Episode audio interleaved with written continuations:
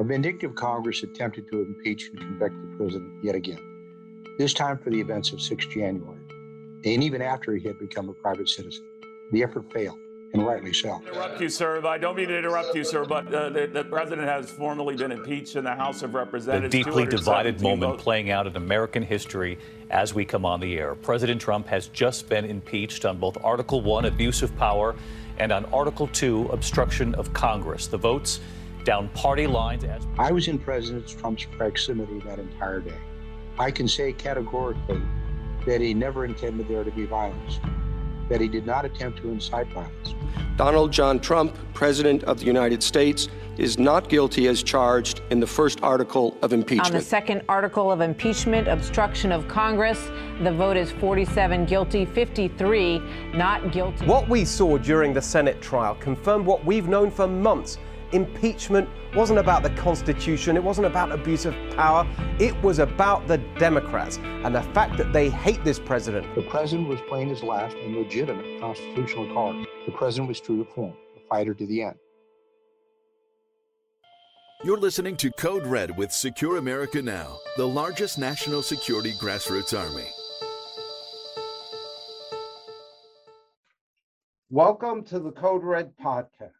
I am Alan Roth, president of Secure America Now.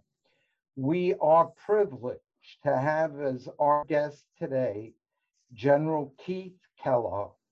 After a distinguished career as an Army Ranger, General Kellogg has served as National Security Advisor to President Donald Trump and Vice President Mike Pence. General Kellogg's memoir, War by Other Means has just been published. And yesterday, the 45th President of the United States, Donald J. Trump, go get War by the Means by General Keith Kellogg. It's a really good read. Well, I want to commend President Trump once again for getting it right. This book is just fantastic. It was a fortunate end to our administration, but also an unhappy warning about what would follow. A new administration that would allow an objectively radical leftist agenda and immediately seek to obliterate nearly everything we had achieved. From the beginning of his career in Vietnam as an Army Ranger to his battles within the bureaucracies of Washington, D.C., Keith Kellogg has done a phenomenal job serving his country. Uh, a vindictive Congress attempted to impeach and convict the president yet again, this time for the events of 6 January, and even after he had become a private citizen. The effort failed, and rightly so. I was in President Trump's proximity that entire day. I can say categorically that he never intended there to be violence, that he did not attempt to incite violence, and that none of us, given our previous experience at Trump rallies, ever envisioned a riot that would follow the president's remarks. The president was playing his last and legitimate constitutional card. The president was true to form, a fighter to the end. But the idea that a crowd that became a mob, that broke into the Capitol and then wandered around the halls went into an insurrection was ludicrous. It was a mob gone bad, but in an insurrection, it was not. You talk about your early career, how you got involved in the Rangers and serving your country. And it seems like your experiences from Vietnam through the Middle East, through the Pentagon, prepared you to do the bare knuckle fighting that you ended up doing inside the Trump administration, both working for President Trump and for Vice President Pence.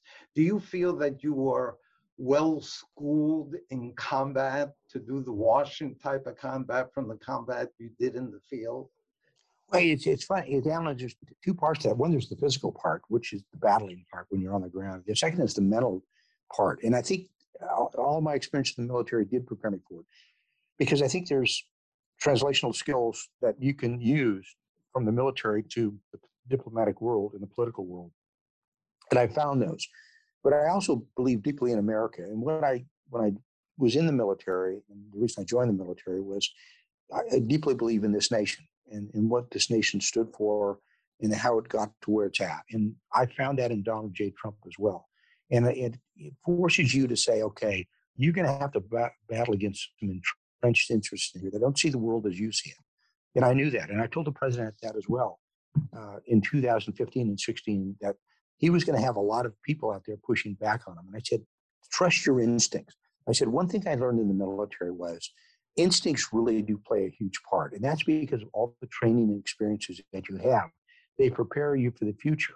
And, and his instincts were incredible. They were wicked, wicked good. And he did that because all the time he spent in the business world. And so there was a parallel how I grew up in the military and the lessons learned and when he grew up in the business world. Here's the difference, Alan. You've got a president right now who's never been in the business world. All he's been for almost 50 years has been in the political world. And that, that's a different lens to look through. Donald J. Trump came up through the business world. He had good deals, he had some bad deals. He had good times, he had some hard times. And he wrote about that. And he wrote The Art of the Deal and Crippled America.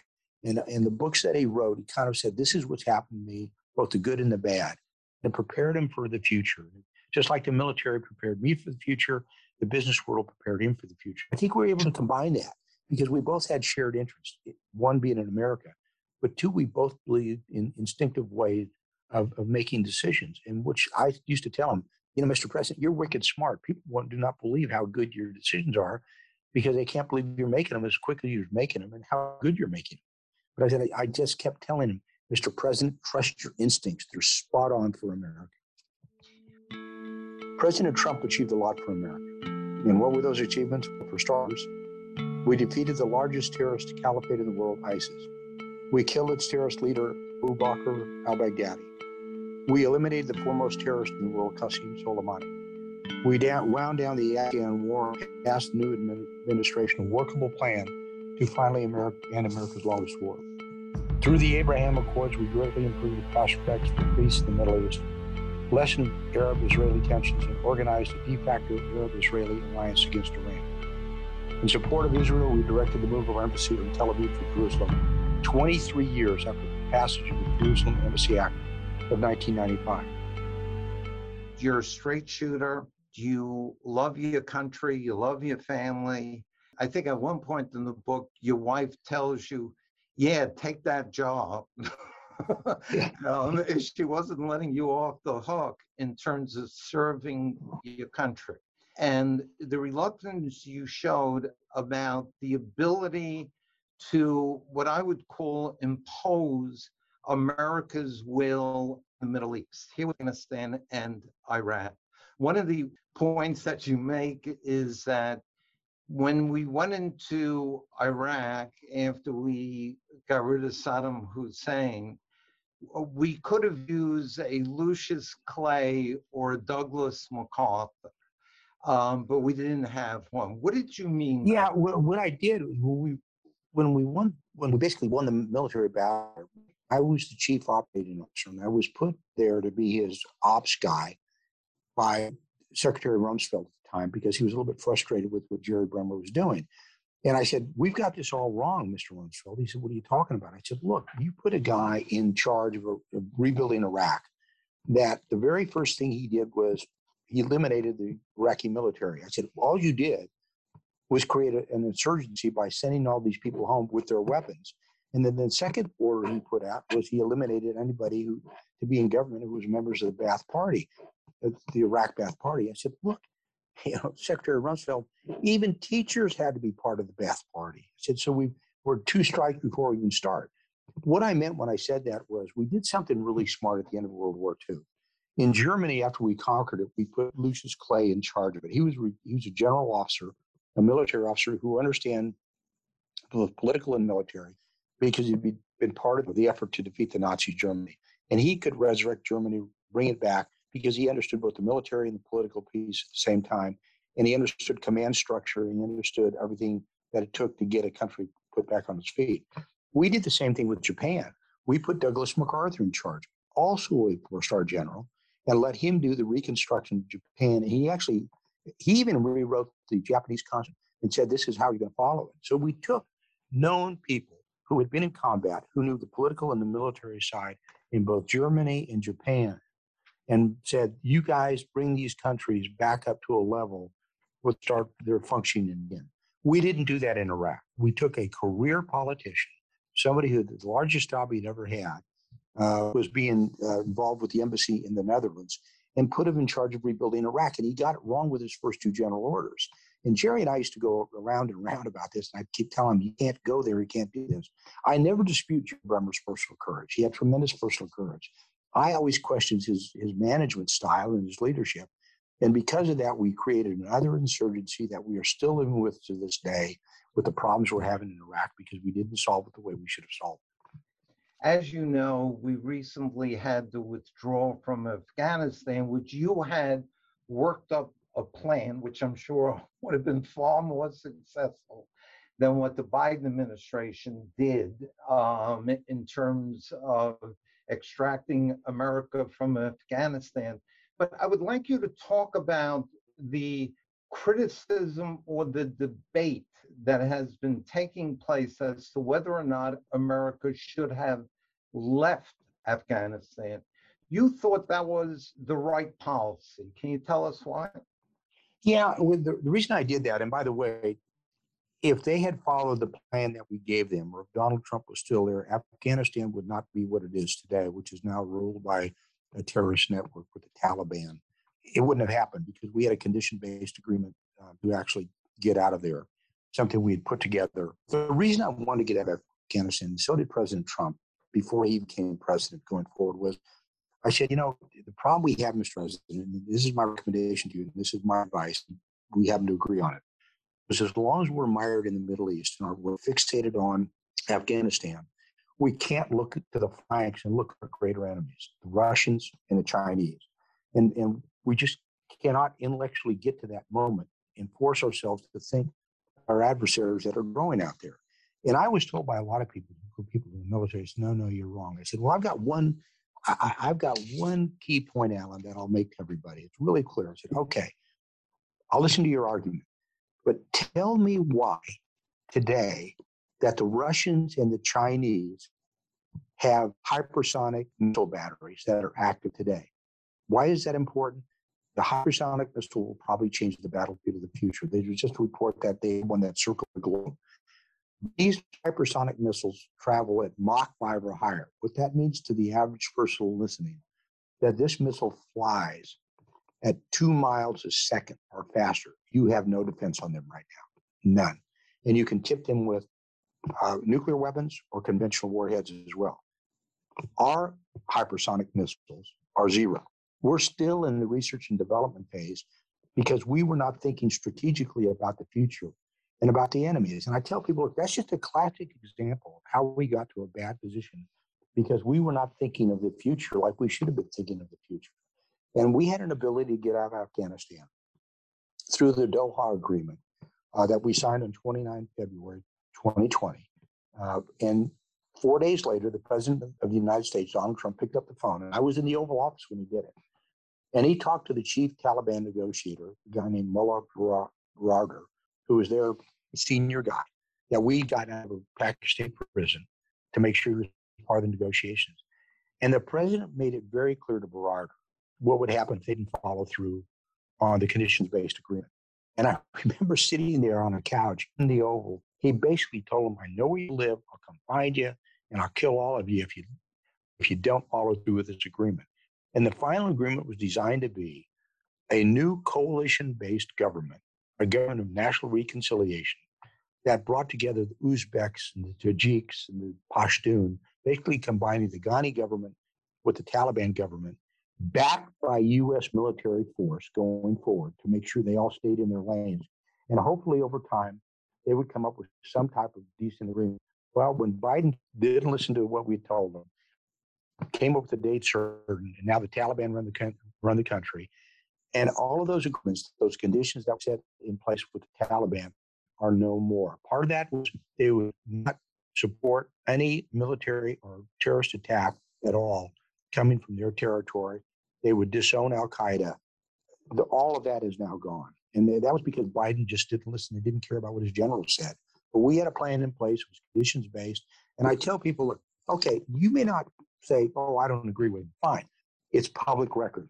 Go to the Department of State website, pull up the Doha Agreement, see what it says on the first page, read it, and you tell me if we were wrong. Because if we had followed that agreement, backed by U.S. military force, we would have been fine. And we told Baradar that we would leave 2,500 U.S. troops in place, over 3,000 paramilitaries supported by the CIA, 5,000 NATO allies. We would hold a Bagram air base and all the air power until this agreement was satisfied and conditions met. Never happened. And, and Pompeo has said that, former Secretary of State. Vice President Pence has said that. Robert O'Brien, the former national security, said said the same thing. John Ratcliffe, the former director of national intelligence, all of them have said exactly the same thing. If you just followed the plan, you wouldn't know where you're at today. We've built up our military, increased defense budgets and readiness, and funded the modernization of our entire nuclear triad. We pushed and prodded our NATO allies to do more for their own defense. As agreed in the 2014 Wales Declaration, we challenged China economically and politically. We held the first U.S. North Korea summit and greatly lowered military tensions in the Korean Peninsula. We withdrew from the flawed Iran deal, which is negotiated, allowed for the expiration of all sanctions and restrictions on Iran, while not allowing and restricting inspections and other measures to prevent Iran from developing nuclear weapons. We created a new space force and revitalized NASA. We sent NASA astronauts into space from American soil for the first time in nine years. You know, you played a crucial role in changing American foreign policy from a globalist perspective to an America first perspective. There's a lot of pushback, and um, from within the bureaucracies of the United States, as well as think tanks, et cetera, et cetera. But the president, I think, showed, and I think the Abraham Accords are a great example of that, that if you take another tactic, you can in fact help both your friend Israel and your other allies in the Arab world, but also help the United States. In those battles um, that took place, and I use that term, and I don't use it lightly, within the bureaucracy, you went head to head with General Mattis, who was Secretary of Defense, uh, General McMaster. You disagreed with the way they approached the formulation of American foreign policy. Can you talk how you differed from them and how entrenched this attitude was that America first is not for America?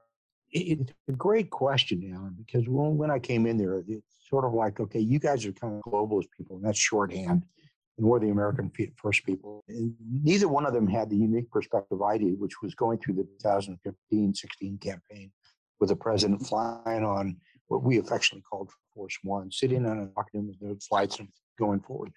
And I said one time we were sitting talking, I said, you know, there's a, a pretty darn good professor by the name of Paul Kennedy from Yale who wrote a book, The Rise and Fall of the Great Powers. And I said, believe it or not, Mr. President, you are following exactly what he's what he talks about. And he said, well, explain it to me. He said, he says that the rise and fall of great powers, great powers fall because what is called strategic overreach.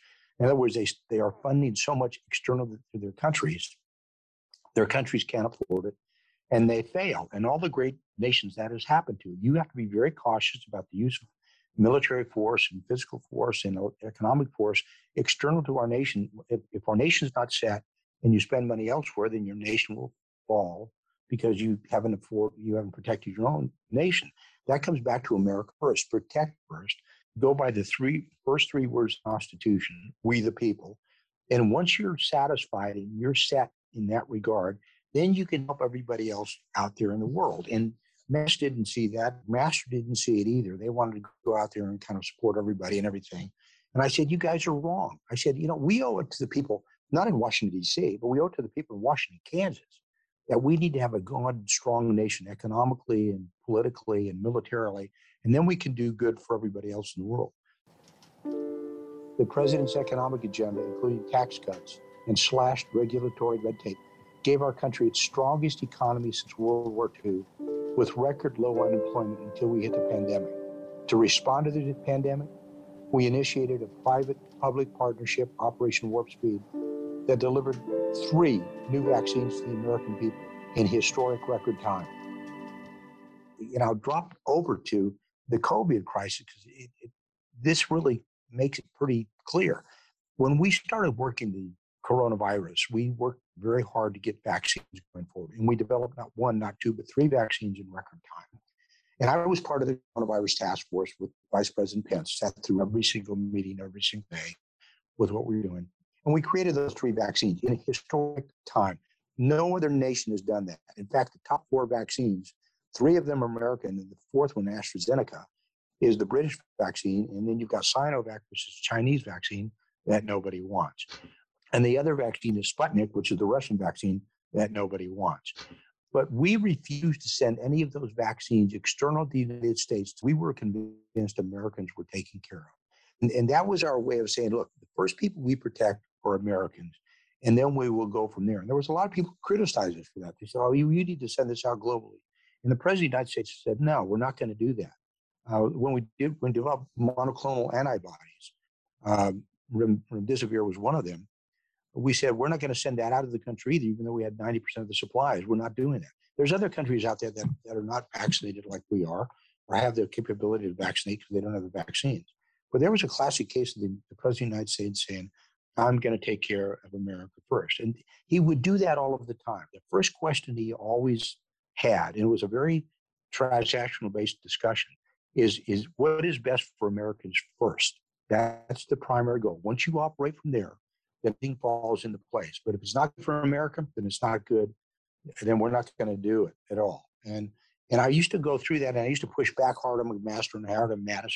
They were a big believer. Well, hold hands, global community, you know, sing kumbaya. And I said, nope, you're you're misreading Donald J. Trump.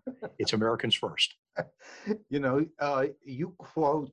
Um, I guess you encapsulate um, what the establishment's response, especially on the foreign policy side, with this um, beautiful uh, statement. They they will always tell you that the solution to the problem that you have is more troops, more time, and more trust in us. and we'll get it, and somehow it's going to straighten itself out, which is not the case. Um, and uh, here at Secure America Now, we have been strong supporters of the president. We are also supporters of, uh, of America First, nationalism. And, um, and I'm glad that you brought up the corona vaccine and the administration's unbelievable accomplishments in that area. Throughout the administration, you have a chapter on this even before he got sworn in as president, you had uh, the mantra from the media as well as from Democrats of Russia, Russia, Russia. You write about what might be the biggest mistake um, in that particular area, which was the recusal of, of Attorney General Session from the Russian investigation. Can you speak to that? It's important to remember, Alan, that I, that I went through campaign with the president. I was one of the very mm-hmm. few that went through it totally with him. And I remember I was called to the Mueller Commission. Um, I was the first one out of the White House I got called. I think uh, Ty Cobb, who was the lawyer at the time, said, you know, throw Kellogg in front of him and see what happens first. So I went over there. And I, by the way, I went without a lawyer, which by Trump later said to me, "You did what?" I said, I, I, "You know, you know." And I said, I, "I said no." I said, and I told him when I went in there, I said, I'm going to tell you the truth, exactly as I see it. And you may not like what I'm going to tell you, but I don't need a lawyer because my dad once told me, you know, if you tell the truth, you only have to remember one story. So I went in there. The first time I sat down, they started talking about the Russians. Said, you know, here's why you guys have got it all wrong. And I said this to the president, by the way, he got a little bit aggravated. Then he started laughing. I said, you know, when we went in the campaign, and you said with the Russian potential Russian influence, I said there was about 80 of us total when you know, Hillary Clinton had over 300 in New York alone. I said, we had trouble at the very start colluding among ourselves let alone colluding with the Russians or anybody else. We didn't collude with the Russians, and I would have known it. And I said, and it, it's a bogus story. It's a it's a BS story, and you're going down the wrong path. And I really pushed back on them when I was sitting there in front of these who happened to be lawyers and FBI agents that were there at the time. And I said, "You've got this all wrong." And I said, and I, and I said, by the way, you ambushed Mike Flynn. And they kind of looked at me and said, "Look, I was part of the transition team too. When you're part of the presidential transition team, you're given a government computer, a government phone, you're in government space. You're authorized to talk to foreign entities. I talked to the Russians and I talked to everybody else as well. Mike's problem was he got scared and he's he said he didn't talk to the Russians when in fact he had. I said, Yeah, I talked to him. I talked to everybody. That was my job when I was, was part of the transition. And, and so this whole thing was a, a bogus story. It was supported by a bogus Michael Steele CA, which was baloney. And I think people didn't, they wanted to impeach Donald Trump before he was even president. And they, it was a convenient way of explaining away a bad loss. Let's just blame the Russians. Uh, and, and that really impacted our work later on trying with Putin.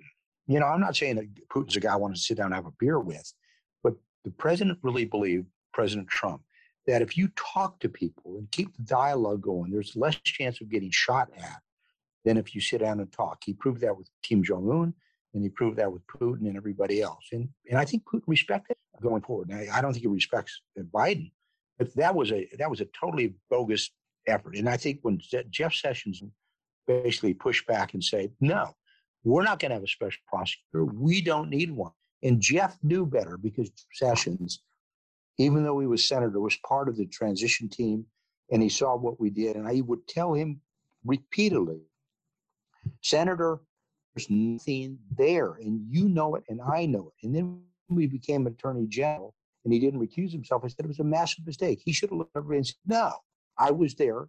You weren't. I know what happened. You don't. It didn't happen, and we're not going to have a special prosecutor. What's the next subject?" And I think that would have prevented a lot of the issues that we had uh, in year one, two, and three. One of the more dramatic parts of your book is actually about 9 11, the attacks on the United States, specifically the attack on the Pentagon. In retelling that story, you talk about um, the order that was given, I guess, by Vice President Cheney at the time, that your weapons are free over Washington. Can can you recount that story and explain what that order means?